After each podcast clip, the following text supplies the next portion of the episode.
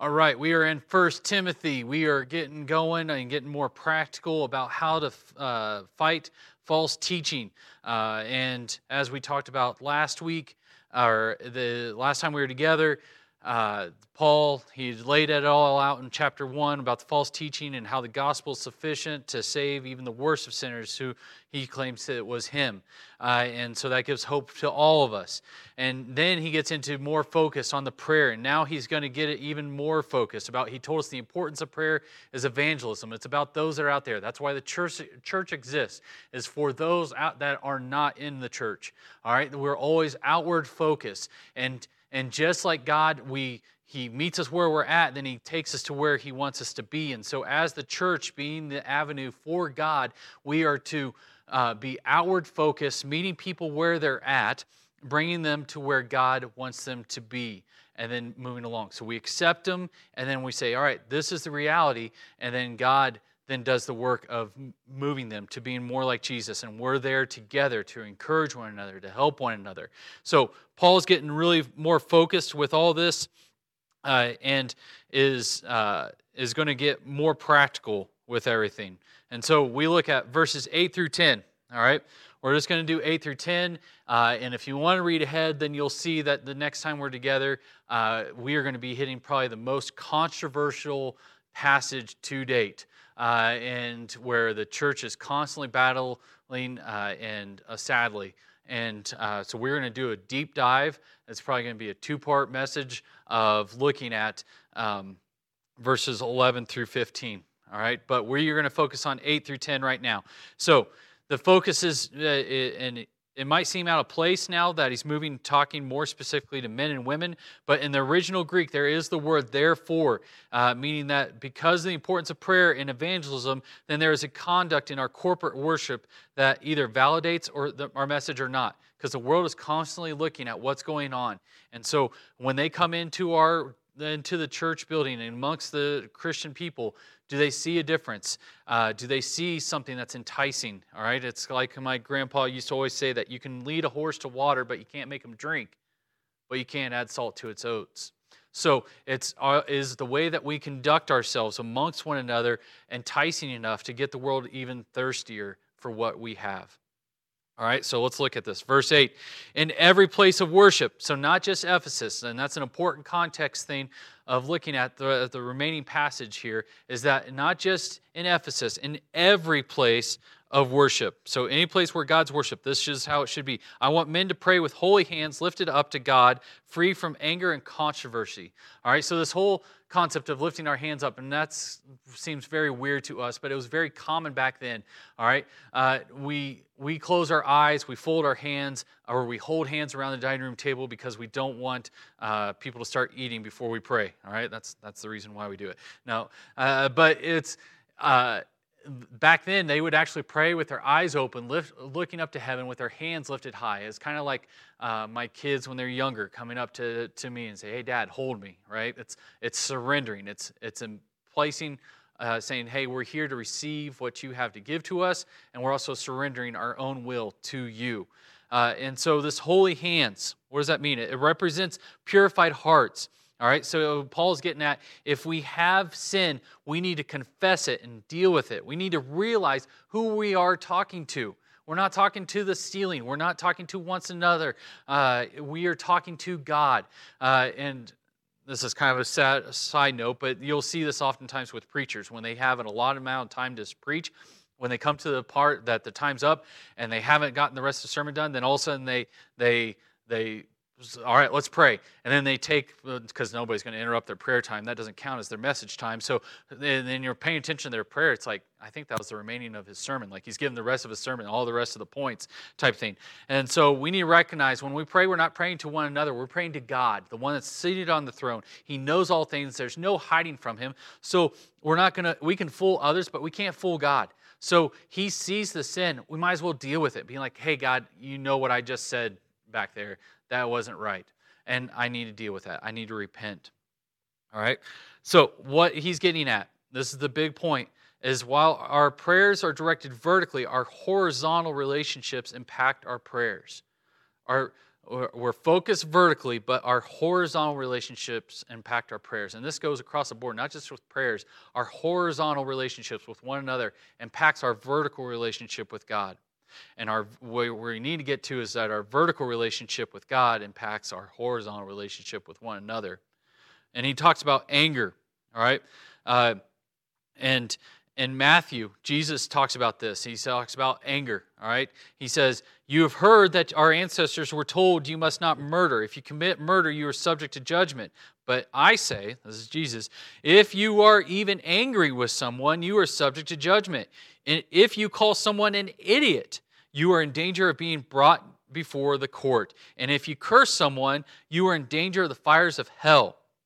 So what do we do? He says, So if you are pre- presenting a sacrifice at the altar in the temple and you suddenly remember that someone has something against you, leave your sacrifice there at the altar. Go and be reconciled to that person. Then come and offer your sacrifice to God. See, even Jesus was saying, hey, before you come before me, you need to make sure that everything's right with one another. This is getting back to this whole thing, this controversy, this anger, all right? It's okay to get angry. All right, men, it's it, boys, it's okay to get angry. We just need to follow Jesus and getting angry about the right things. His anger led to th- something better. It left things better than when it what when he started.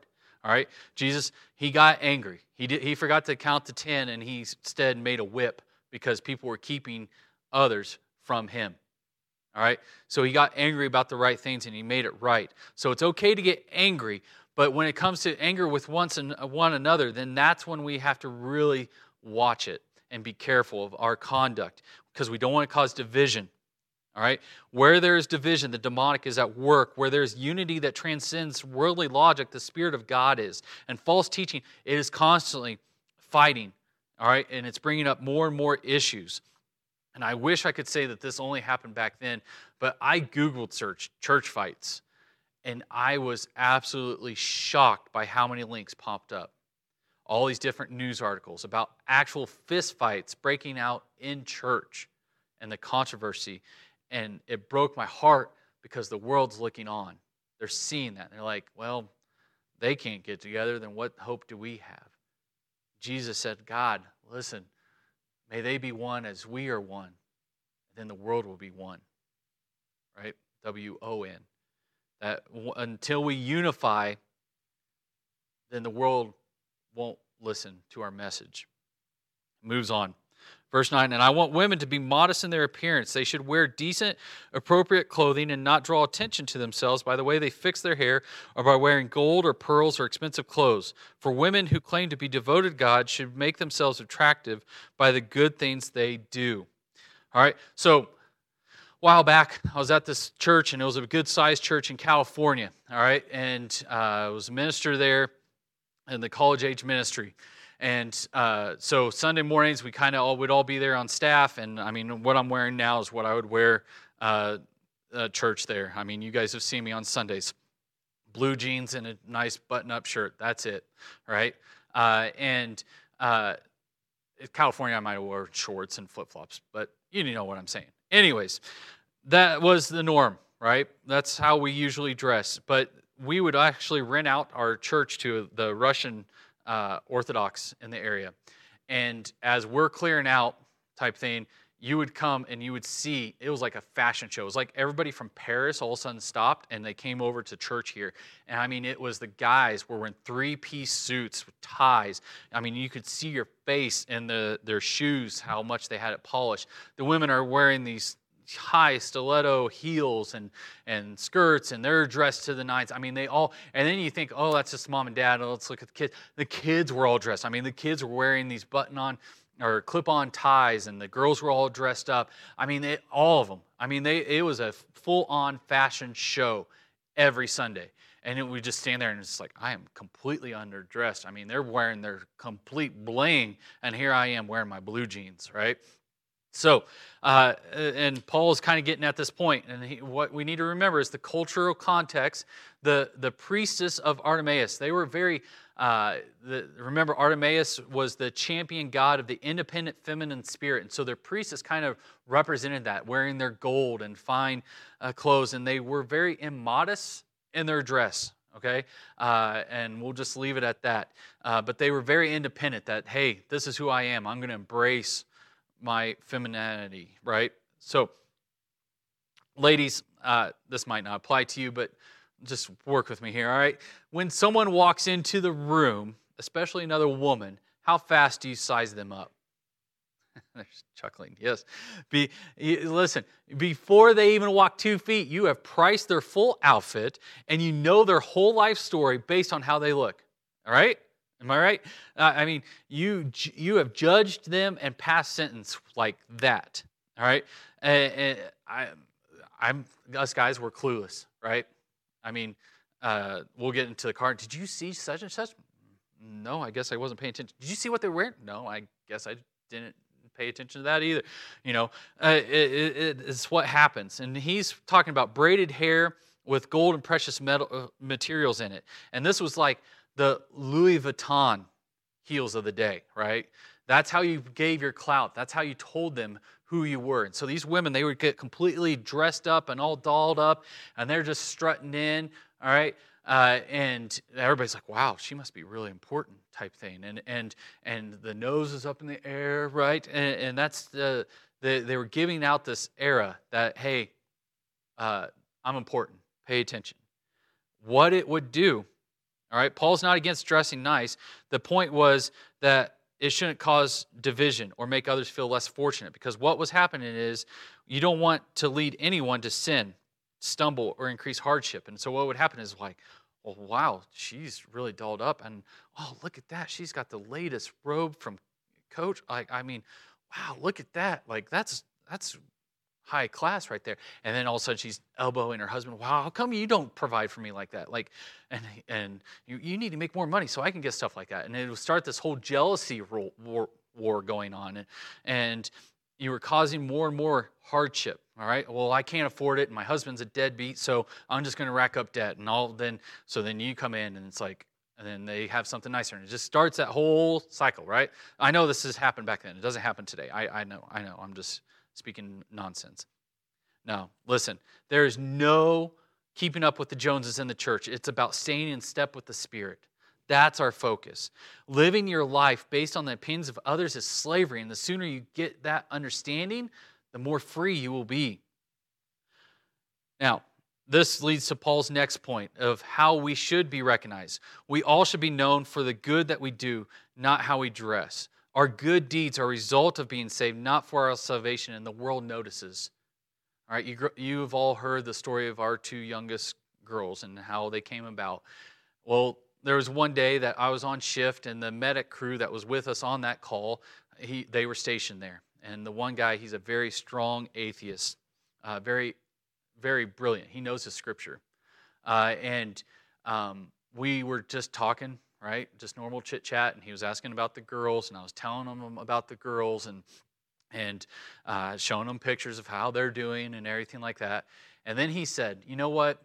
I go to these churches and they're big old fancy buildings and they got their own, the preacher has their own parking spot and he is promoting his newest book and speaking tour and he's raising money for his new private jet. And I don't have room for that in my thinking. Like when I read your guys' Bible and you guys are worshiping a homeless guy, this doesn't make any sense. And he said, but then you and your wife go and do something so selfless, it makes me question everything. Let us be known by our good deeds. Next point is that Paul is making the point here that both men and women sin. And it might seem obvious, but really look at how the church deals with both men and women. All right? Eh, especially on Father's Day and Mother's Day. This is where classic thing is that the mothers are all, oh, ladies, you're doing a great job. And way to be the mom of the year and just keep going, you know, just keep doing what you're doing. And then Father's Day rolls around and it's like, guys, you got to step up. I mean, you're dropping the ball. Like your family's counting on you. You need to provide more. You need to be the, the leader of your home and, and you need to stop doing this and start doing that. And it, it's just hammering. And you watch this and it happens. And a lot of this happens because of the, the preachers are male. And so we're going to deal more with uh, what we know, right? And some of it is also this feminist spirit that's risen up in the church. We'll deal with that next time. Uh, but we need to recognize that both men and women sin. All right, uh, and we all listen. We all have this idea of who we want to marry. What you really need to focus on, though, is becoming the person worthy of such a spouse. So that's why we need to focus on ourselves. And men, you got to deal with your anger. You need to get angry about the right things and keep a lid on the things that don't matter. The, you got to deal with your lust, your pride, being passive. Women, you got to work on not being tolerant of sin, not doing the comparison game, not tearing down through gossip and trying to grab authority that's not yours to have. Like, you got to learn these things. And thinking that this is just Paul, you know, there's proof that the Holy Spirit wrote all Scripture, and this is one of those instances, is that there is a similar things that were written in two different area, areas by two different authors who were in two different areas yet around the same time, right? They they didn't they weren't around each other when these books were written, but First Peter was written about the same time as First Timothy, and the whole, same Holy Spirit guided Peter in writing this in uh, 1 Peter 3 1 through 7. In the same way, you wives must accept the authority of your husbands. Then, even if some refuse to obey the good news, your godly lives will speak to them without any words. They will be won over by observing your pure and reverent lives. Going back to what, what Paul said, right? Let them be known by your good deeds.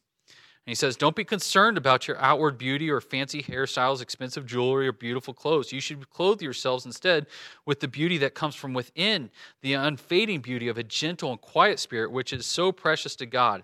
This is how the holy women of old made themselves beautiful. They put their trust in God and accepted the authority of their husbands. For instance, Sarah obeyed her husband, Abraham, and called him her master. You are her daughters when you do what is right without fear of what your husband might do. That's a whole nother story that we'll get into. And I mean, just do a study on Abraham. The dude was not doing his duties right, okay?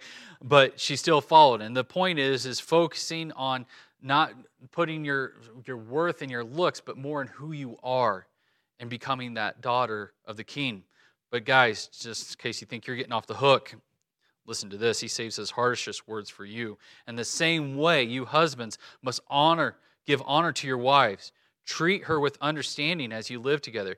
She may be weaker than you are, and he's talking that word weaker there is actually uh, fine china. That's that's the word there. So she might be weaker than you are, so she's precious, but she's also fragile, right?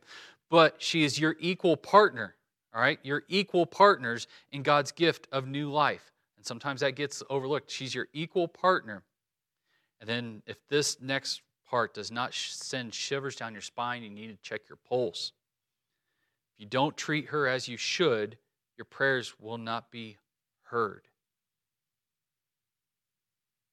Because, why is that? Because our horizontal relationships affects our vertical relationship. So we have to get this together because the world out there is desperately needing what we have, and we have to look. When they look at us, do we send something that is uh, is enticing? Are we simply playing dress up?